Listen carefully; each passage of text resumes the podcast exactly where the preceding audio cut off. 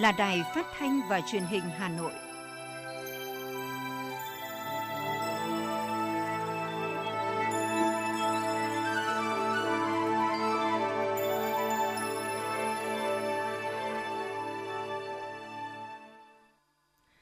Chào quý vị và các bạn, bây giờ là chương trình thời sự của Đài Phát thanh Truyền hình Hà Nội, phát trực tiếp trên sóng phát thanh tần số FM 90 MHz. Hôm nay, thứ hai ngày 25 tháng 10 năm 2021, chương trình có những nội dung chính sau đây. Ngày làm việc thứ 6, kỳ họp thứ hai, Quốc hội khóa 15, Quốc hội thảo luận về sửa đổi bổ luật xung luật tố tụng hình sự. Việt Nam công bố bảng xếp hạng top 10 công ty bán lẻ uy tín năm 2021. Bộ Giáo dục và Đào tạo yêu cầu không thu phí ôn tập của học sinh sau khi trở lại trường. Bắt đầu từ ngày hôm nay, Bộ Giao thông Vận tải kiểm tra hoạt động vận tải trên toàn quốc. Việt Nam được vinh danh điểm đến hàng đầu châu Á. Phần tin thế giới có những thông tin liên quan đến tình hình dịch Covid-19. Đến sáng nay, thế giới có trên 244,3 triệu người mắc, trong đó hơn 4,96 triệu trường hợp đã tử vong vì đại dịch này. 6 người thương vong trong một vụ đánh bom bên đường nhằm vào Taliban. Đài Loan Trung Quốc dung chuyển vì động đất 6,2 độ Richter. Sau đây là nội dung chi tiết. Thưa quý vị và các bạn, tiếp tục chương trình làm việc, sáng nay Quốc hội thảo luận trực tuyến về những vấn đề còn có nhiều ý kiến khác nhau của dự án luật sửa đổi bổ sung một số điều của Bộ luật tố tụng hình sự. Đa số các đại biểu đều thống nhất bổ sung trách nhiệm tiếp nhận tin báo tội phạm, kiểm tra xác minh sơ bộ cho công an xã nhằm đáp ứng yêu cầu của thực tiễn hiện nay. Tuy nhiên, có ý kiến cần cân nhắc bổ sung trách nhiệm này cho công an xã, nhất là tại các địa bàn rộng. Đại biểu Đoàn Thị Lệ An, đại biểu tỉnh Cao Bằng cho biết. Mỗi đồng chí công an được đưa về xã có nghiệp vụ chuyên môn khác nhau. Có đồng chí thuộc khối an ninh, có đồng chí thuộc khối cảnh sát, nghiệp vụ không đồng đều, được đào tạo khác nhau. Việc giao thêm nhiệm vụ mới cần được xem xét, đánh giá kỹ về năng lực đội ngũ cán bộ, điều kiện cơ sở vật chất, đảm bảo tính khả thi. Thậm chí nếu sau đánh giá nhận thấy chưa đáp ứng được ngay, còn cần phải có lộ trình thực hiện về đào tạo, tập huấn cán bộ, về trang bị cơ sở vật chất. Còn theo đại biểu Nguyễn Tạo, đoàn Lâm Đồng, khi sửa đổi quy định này thì cần sửa các quy định khác có liên quan để đảm bảo tính đồng bộ của hệ thống luật pháp. Đối với luật tổ chức cơ quan điều tra hình sự thì tại điều 44 của luật cũng quy định cụ thể về trách nhiệm của công an xã trong việc tiếp nhận tin báo về tội phạm tương tự với điều 146 của Bộ luật tố tụng hình sự. Do vậy, căn cứ vào quy định tại điều 12 của luật ban hành văn bản quy phạm pháp luật, nếu sửa đổi bổ sung điều 146 của Bộ luật tố tụng hình sự theo hướng nêu trên thì cần thiết phải sửa đổi, bổ sung điều 44 của luật tổ chức cơ quan điều tra hình sự để bảo đảm sự đồng bộ, thống nhất của hệ thống pháp luật về việc bổ sung căn cứ tạm đình chỉ điều tra, tạm đình chỉ lý do bất khả kháng, thiên tai, mưa bão, dịch bệnh, các đại biểu cũng cho rằng nếu thực hiện quy định này sẽ giải quyết những vướng mắc hiện nay trong công tác tố tụng tại các địa bàn bị áp dụng quy định giãn cách xã hội, cách ly vì dịch bệnh. Tuy nhiên cũng có ý kiến đề nghị cần quy định rõ hơn các trường hợp tạm đình chỉ để tránh lạm dụng. Đại biểu Nguyễn Mạnh Cường, đoàn đại biểu Quốc hội tỉnh Quảng Bình nêu ý kiến. Là trong cái thông tư hướng dẫn thi hành thì cần phải quy định rất chặt chẽ về cái cấp độ thiên tai, dịch bệnh cần xác định cái thời gian xảy ra thiên tai dịch bệnh và các cái điều kiện cụ thể khác để tránh cái việc lạm dụng. Cái thứ hai đấy là cần làm rõ cái trường hợp mà nếu thiên tai dịch bệnh xảy ra và kết thúc trong thời hạn điều tra nhưng với cái thời hạn điều tra còn lại thì cơ quan điều tra cũng không đủ thời gian để kết thúc hoạt động điều tra. Thì trong trường hợp này khi mà hết thời hạn điều tra thì cơ quan điều tra có được ra quyết định tạm đình chỉ hay không? Lúc này thì thiên tai dịch bệnh đã chấm dứt rồi. Và nếu có thì tạm đình chỉ đến khi nào? Một số đại biểu cũng đề nghị bãi bỏ quy định khởi tố hình sự hành vi xâm phạm quyền sở hữu công nghiệp đối với chỉ dẫn địa lý mà không cần có yêu cầu khởi tố của bị hại. Sửa đổi vì hiệp định CPTPP cũng không yêu cầu về vấn đề này, không nên hình sự hóa hành vi thương mại, dân sự.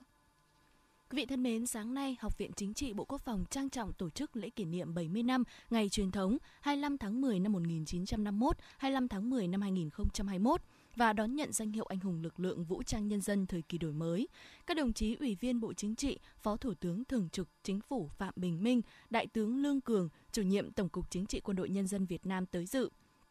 Học viện Chính trị Bộ Quốc phòng tiền thân là trường chính trị trung cấp quân đội được thành lập vào năm 1951 nhằm đáp ứng yêu cầu về tăng cường sự lãnh đạo của Đảng đối với lực lượng vũ trang nhân dân xây dựng quân đội về chính trị, trải qua 70 năm với 7 lần thay đổi tên gọi và 10 lần thay đổi địa điểm đóng quân, học viện đã đào tạo, bồi dưỡng được gần 9 vạn cán bộ cho quân đội, cho Đảng và nhà nước, hơn 800 đồng chí trở thành tướng lĩnh quân đội, giữ trọng trách cao trong các cơ quan, đơn vị của hệ thống chính trị, có nhiều đóng góp quan trọng trong xây dựng, hoạch định và tổ chức thực hiện thắng lợi các chủ trương, đường lối quân sự, quốc phòng, an ninh, xây dựng và bảo vệ vững chắc Tổ quốc. Liên tục trong nhiều năm, Đảng bộ học viện luôn đạt trong sạch, vững mạnh, tiêu biểu, đội ngũ cán bộ, giảng viên có bước phát triển toàn diện, chất lượng các mặt công tác ngày càng nâng cao biểu dương Học viện Chính trị đã không ngừng vươn lên để trở thành cơ sở giáo dục, đào tạo, nghiên cứu khoa học xã hội và nhân văn quân sự có uy tín lớn của quân đội và đất nước. Phó Thủ tướng Thường trực Chính phủ Phạm Bình Minh đề nghị học viện cần nâng cao hơn nữa chất lượng đào tạo để các thế hệ cán bộ, học viên phải là những cán bộ vững vàng về lập trường tư tưởng, mẫu mực về phẩm chất, sắc bén về lý luận, sáng tạo trong thực tiễn, giỏi về công tác chính trị để làm tốt điều này, học viện cần tiếp tục đổi mới chương trình, nội dung, phương pháp đào tạo theo hướng chuẩn hóa, hiện đại hóa và hội nhập quốc tế, chuyển mạnh quá trình đào tạo từ trang bị kiến thức sang phát triển toàn diện năng lực và phẩm chất, đẩy mạnh ứng dụng công nghệ, xây dựng mô hình nhà trường thông minh theo kịp xu thế phát triển. Sáng nay, Đại hội đại biểu Phật giáo quận Long Biên nhiệm kỳ 9 2021-2026 đã được tổ chức tại chùa Bồ Đề. Phó Chủ tịch Ủy ban Mặt trận Tổ quốc thành phố Nguyễn Thị Kim Dung tham dự, nêu cao tinh thần đoàn kết, hòa hợp, có trách nhiệm cao, vận dụng trí tuệ của tập thể. Nhiệm kỳ qua, Ban trị sự Phật giáo quận Long Biên đã làm tốt các công tác Phật sự như tăng sự, hướng dẫn Phật tử, hoàn pháp, văn hóa, nghỉ lễ, tu bổ xây dựng chùa cảnh. Đặc biệt, Tăng Ni Phật tử quận đã tích cực tham gia ủng hộ gần 10 tỷ đồng cho các phong trào từ thiện, hoạt động thiện nguyện như ủng hộ quỹ vì người nghèo, hỗ trợ đồng bào bị thiên tai, lũ lụt, bao xây dựng nhà tình nghĩa, ủng hộ quỹ vaccine, hỗ trợ lực lượng tuyến đầu chống dịch, người dân bị ảnh hưởng bởi đại dịch COVID-19.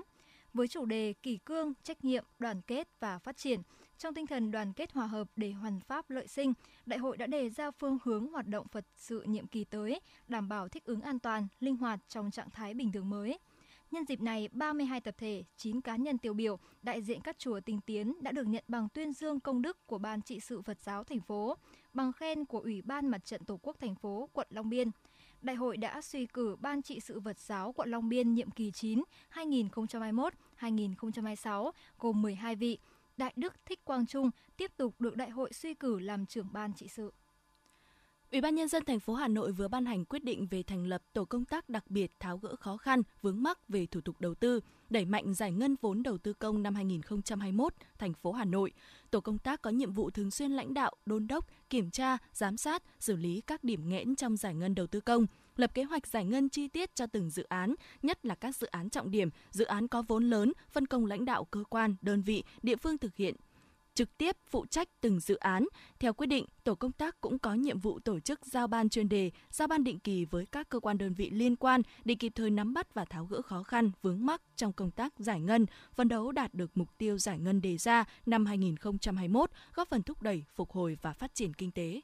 Công ty cổ phần báo cáo đánh giá Việt Nam vừa công bố bảng xếp hạng top 10 công ty bán lẻ uy tín năm 2021. Theo đó, đứng đầu nhóm hàng tiêu dùng nhanh và siêu thị vinh doanh tập đoàn Central Retail Việt Nam, công ty cổ phần dịch vụ thương mại tổng hợp WeCommerce, Liên hiệp hợp tác xã thương mại thành phố Hồ Chí Minh, công ty trách nhiệm hữu hạn Mega Markets Việt Nam, công ty trách nhiệm hữu hạn Aon Việt Nam, công ty cổ phần trung tâm thương mại Lotte Việt Nam, Tổng công ty thương mại Sài Gòn, công ty cổ phần dịch vụ hàng không sân bay Tân Sơn Nhất, công ty trách nhiệm hữu hạn xuất nhập khẩu Liên Thái Bình Dương, Tổng công ty Thương mại Hà Nội. Bảng xếp hạng được xây dựng dựa trên năng lực tài chính thể hiện trên báo cáo tài chính năm gần nhất, uy tín truyền thông và kết quả khảo sát đối tượng tiêu dùng. Hà Nội triển khai hóa đơn điện tử theo 3 giai đoạn. Giai đoạn 1 là từ ngày hôm nay đến 25 tháng 10, 25 tháng 10 đến mùng 5 tháng 11 năm 2021, lựa chọn và triển khai cho 1.000 đến 1.500 doanh nghiệp trên địa bàn. Giai đoạn 3 từ ngày mùng 1 tháng 1 năm 2022 đến ngày 31 tháng 3 năm 2022, 100% doanh nghiệp, tổ chức, hộ kinh doanh, cá nhân kinh doanh sử dụng hóa đơn điện tử.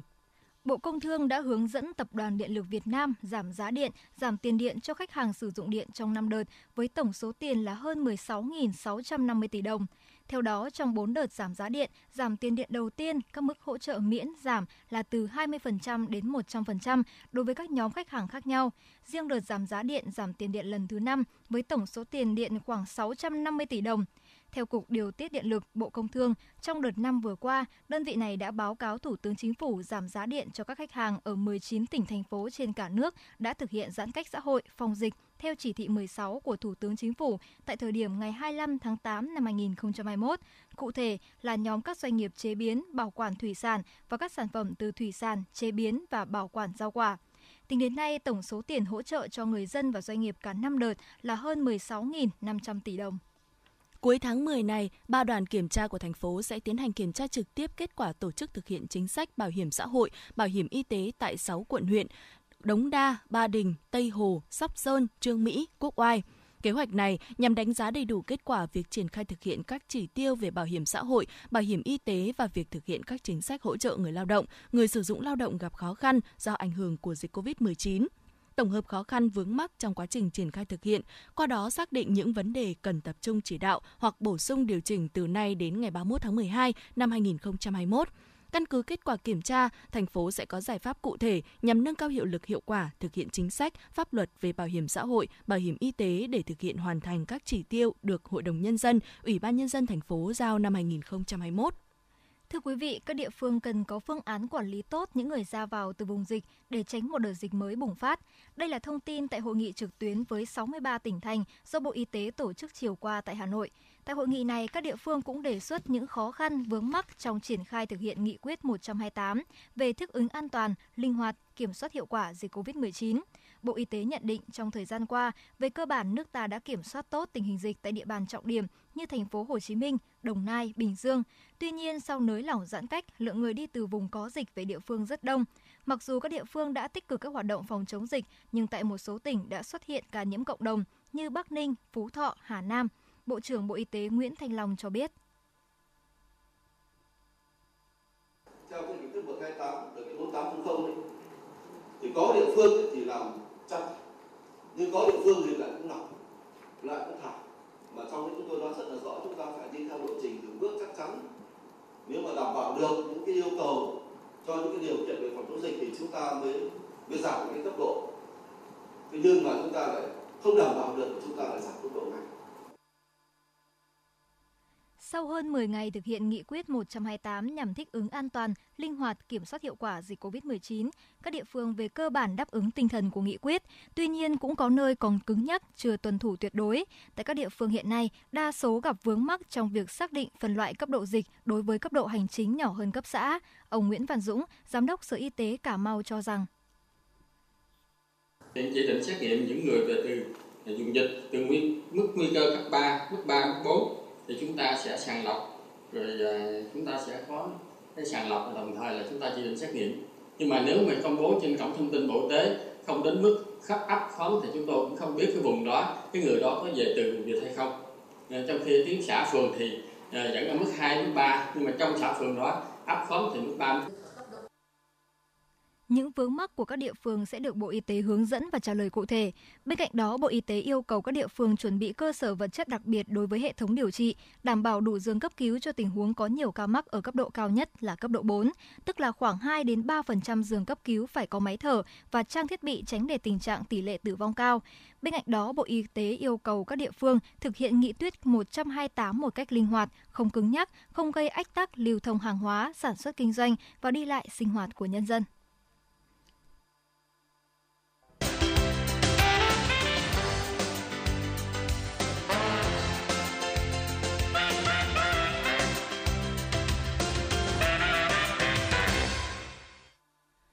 Quý vị và các bạn, đề xuất đưa bệnh COVID-19 vào danh mục bệnh nghề nghiệp được hưởng bảo hiểm xã hội của Bộ Y tế đang nhận được nhiều ý kiến ủng hộ và góp ý bổ sung đối tượng người lao động tại nơi làm việc nhiễm COVID-19. Dự thảo cũng nêu rõ các nghề, công việc thường gặp và nguồn tiếp xúc, gồm người lao động làm việc tại các cơ sở y tế, người lao động làm việc phòng thí nghiệm SARS-CoV-2, lấy mẫu, xử lý, bảo quản và tiêu hủy mẫu, người lao động làm việc phục vụ trong các bệnh viện điều trị người nhiễm COVID-19, khu cách ly tập trung, cách ly y tế vùng có dịch, hỗ trợ người nhiễm COVID-19 tại nhà. Người lao động tham gia vận chuyển đường không, đường bộ, phục vụ người nhiễm COVID-19, khu vực cách ly, điều trị, thi hài người mất do COVID-19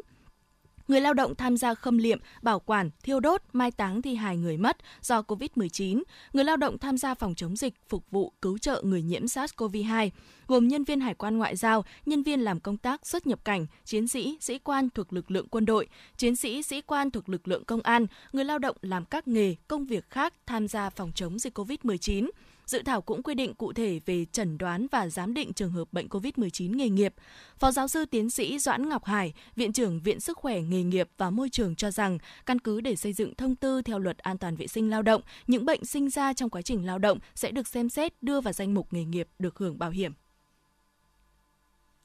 Căn cứ để xây dựng thông tư thì à, à, theo luật an toàn vệ sinh lao động, tức là những cái bệnh sinh ra do quá trình lao động thì ờ, sẽ được là nhà nước xem xét để đưa vào danh mục bệnh nghề nghiệp được bảo hiểm. Như là đối với Covid-19 thì những cái đối tượng là thứ nhất là là nó phải đáp ứng là tiêu chí là liên quan đến bệnh nghề nghiệp có nghĩa là bệnh liên quan đến nghề nghiệp tức là nghề nghiệp ở đây là những cái đối tượng là nhân viên y tế là được cử đi à,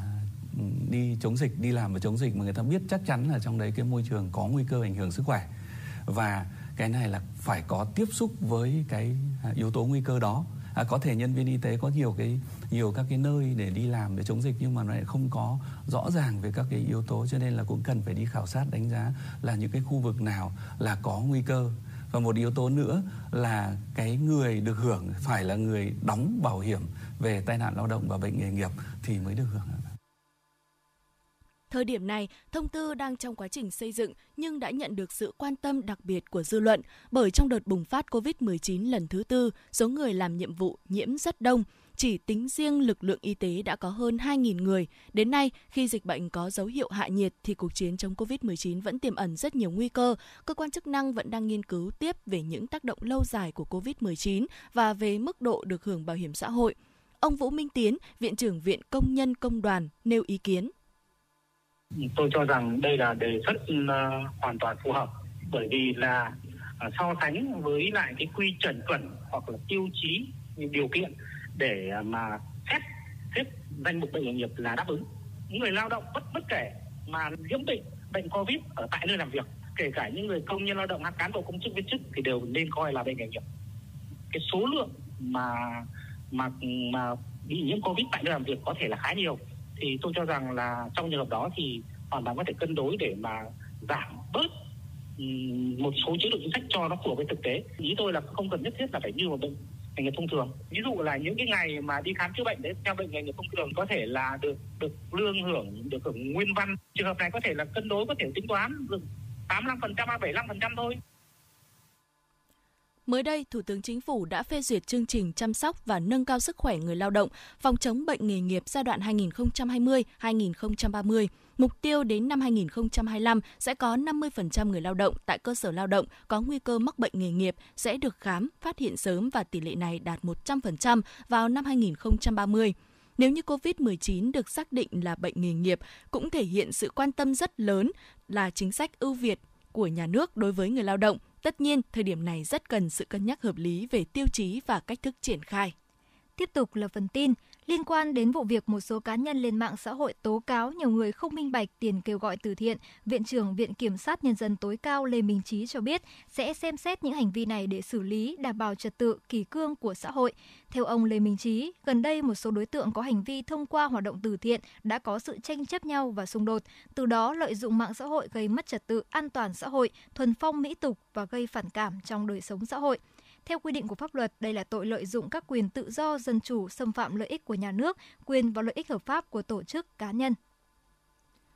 Quý vị thân mến, Bộ Giáo dục và Đào tạo vừa có văn bản gửi các sở giáo dục và đào tạo về việc thực hiện các biện pháp củng cố, tăng cường chất lượng dạy và học khi học sinh trở lại trường học tập. Theo đó, Bộ Giáo dục và Đào tạo yêu cầu các trường tổ chức ôn tập, củng cố nội dung kiến thức phù hợp với từng nhóm học sinh, sử dụng hiệu quả thời gian học sinh được đến trường để tiếp tục tổ chức dạy học trực tiếp các nội dung cơ bản, cốt lõi, phù hợp với điều kiện của nhà trường và đối tượng học sinh, tránh gây áp lực quá tải đối với học sinh. Việc kiểm tra đánh giá định kỳ theo hình thức trực tiếp tại trường cần được thực hiện sau một thời gian học sinh đã được ôn tập, củng cố, bổ sung nội dung kiến thức, không thu thêm kinh phí để tổ chức. Mới đây, World Travel Awards công bố các giải thưởng du lịch thế giới, các điểm đến, khu nghỉ dưỡng, đơn vị lữ hành của Việt Nam giành chiến thắng tại nhiều hạng mục. Phần giới thiệu về Việt Nam, giải thưởng này mô tả Việt Nam là quốc gia đã vươn lên trong khó khăn để trở thành điểm đến hàng đầu châu Á. Bên cạnh đó, hạng mục điểm đến du lịch bền vững hàng đầu châu Á cũng gọi tên Việt Nam. Một số địa điểm nổi tiếng tại mảnh đất hình chữ S xuất hiện trong danh sách chiến thắng là Hội An, Hạ Long, Vườn Quốc gia Cúc Phương hay Phú Quốc.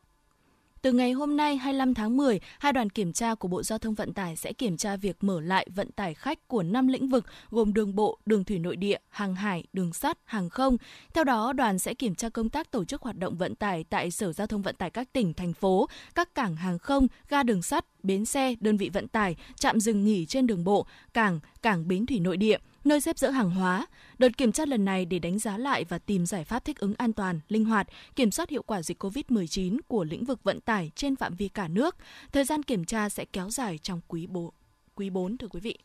Hôm qua ngày 24 tháng 10, đường sắt Bắc Nam đoạn qua hai tỉnh Quảng Nam và Quảng Ngãi đã bị nước lũ cuốn trôi một đoạn trên nền đường. Đến khoảng 8 giờ tối qua, ngày 24 tháng 10, đường sắt Bắc Nam mới thông trở lại sau nửa ngày bị chia cắt. Theo công ty cổ phần đường sắt Quảng Nam Đà Nẵng, các vị trí hư hỏng đều đã an toàn cho tất cả các chuyến tàu đi qua. Kế hoạch chạy tàu hiện cũng vẫn như bình thường. Trước đó, khi xảy ra sự cố, khoảng 550 hành khách đi tàu đã phải chuyển sang đi ô tô để tiếp tục hành trình.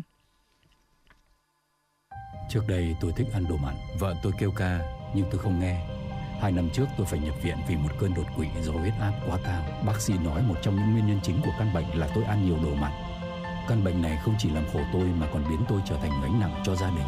Ăn nhiều muối, bột canh, hạt nêm, nước mắm, nước tương có thể dẫn đến tăng huyết áp và đột quỵ.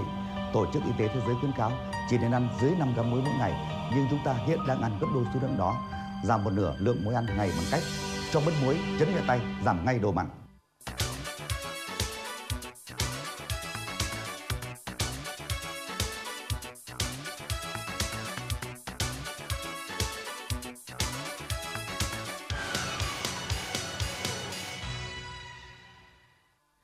Xin chuyển sang phần tin thế giới. Thưa quý vị và các bạn, đến sáng nay 25 tháng 10, thế giới có trên 244,3 triệu người mắc COVID-19, trong đó hơn 4,96 triệu trường hợp đã tử vong vì đại dịch này. Quốc gia chịu ảnh hưởng nghiêm trọng nhất bởi dịch vẫn là Mỹ, với trên 46,3 triệu ca mắc và hơn 756.300 trường hợp tử vong. Trong ngày qua, Mỹ ghi nhận thêm hơn 13.000 người nhiễm virus SARS-CoV-2.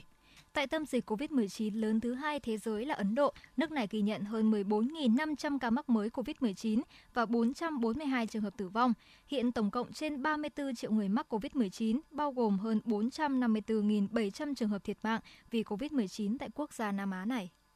Brazil hiện là điểm nóng dịch bệnh lớn thứ ba thế giới với hơn 605.500 bệnh nhân COVID-19 không qua khỏi trong tổng số trên 21,7 triệu người nhiễm bệnh ở quốc gia này.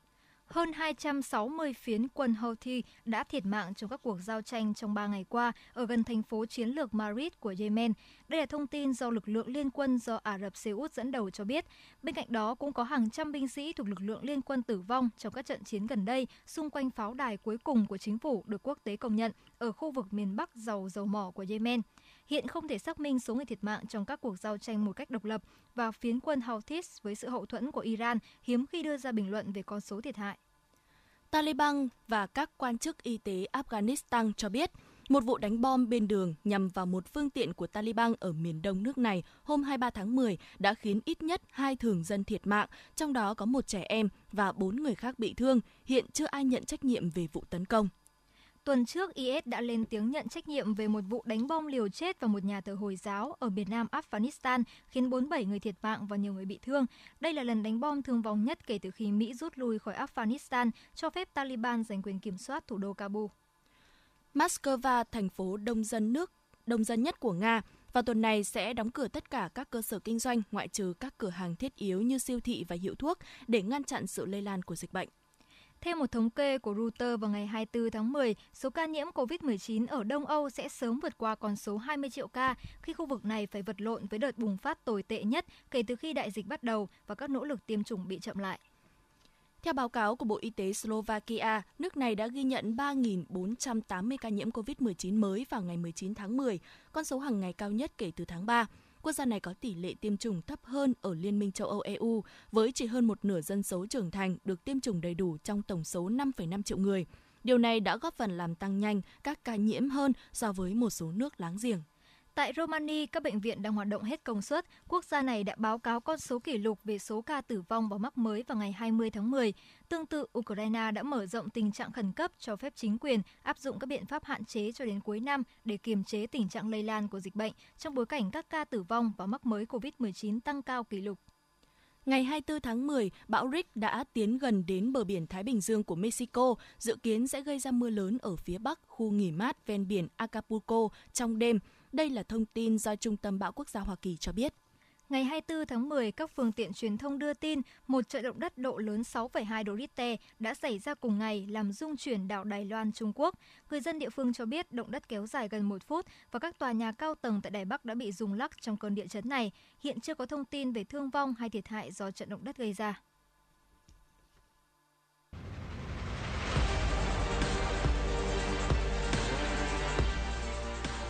Bản tin thể thao Bản tin thể thao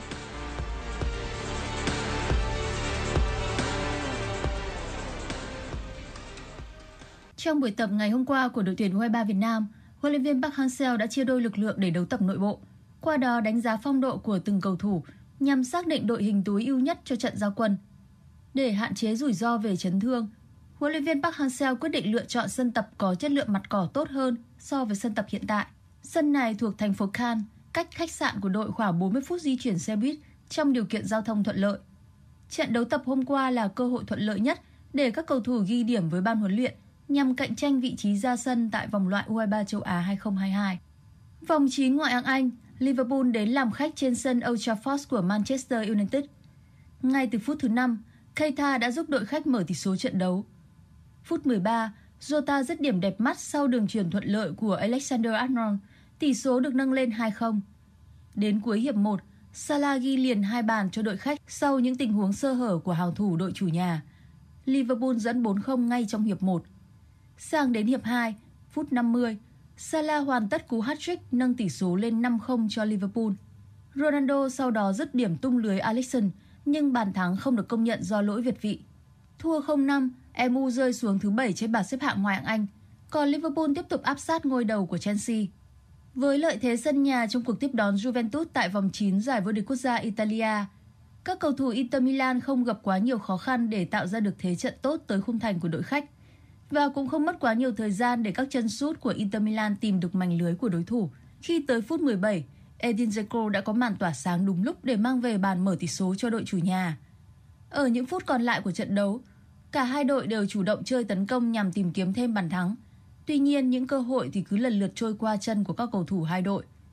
Phải tới phút thi đấu chính thức cuối cùng, bước ngoặt của trận đấu mới tới, khi đội chủ nhà Inter Milan bất ngờ phải nhận một quả phạt 11 mét. Trên chấm đá phạt, Pablo Dybala đã không bỏ lỡ cơ hội của mình để mang về bàn gỡ hòa cho đội khách Juventus.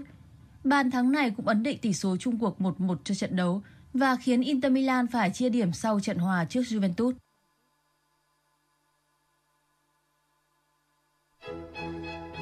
Dự báo thời tiết vùng châu thổ sông Hồng và khu vực Hà Nội chiều và tối ngày 25 tháng 10. Vùng đồng bằng Bắc Bộ không mưa, trưa chiều trời nắng, gió nhẹ, nhiệt độ từ 21 đến 28 độ. Vùng núi Ba Vì Sơn Tây thời tiết không mưa, trưa chiều trời nắng, gió nhẹ, nhiệt độ từ 20 đến 25 độ. Ngoại thành từ Phúc Thọ tới Hà Đông, thời tiết không mưa, trưa chiều trời nắng, gió nhẹ, nhiệt độ từ 21 đến 27 độ. Phía Nam từ Thanh Oai, Thường Tín đến Ứng Hòa, thời tiết không mưa, trưa chiều trời nắng, gió nhẹ, nhiệt độ từ 22 đến 27 độ. Mê Linh, Đông Anh, Sóc Sơn, thời tiết không mưa, trưa chiều trời nắng, gió nhẹ, nhiệt độ từ 20 đến 25 độ. Trung tâm thành phố Hà Nội, thời tiết không mưa, trưa chiều trời nắng, gió nhẹ, nhiệt độ từ 21 đến 27 độ. Quý vị và các bạn vừa nghe chương trình thời sự của Đài Phát thanh và Truyền hình Hà Nội, chịu trách nhiệm sản xuất Phó Tổng Giám đốc Nguyễn Tiến Dũng, chương trình do biên tập viên Xuân Luyến, Nguyễn Hằng, phát thanh viên Hồng Hạnh Thùy Linh và kỹ thuật viên Bảo Tuấn thực hiện. Thân ái chào tạm biệt.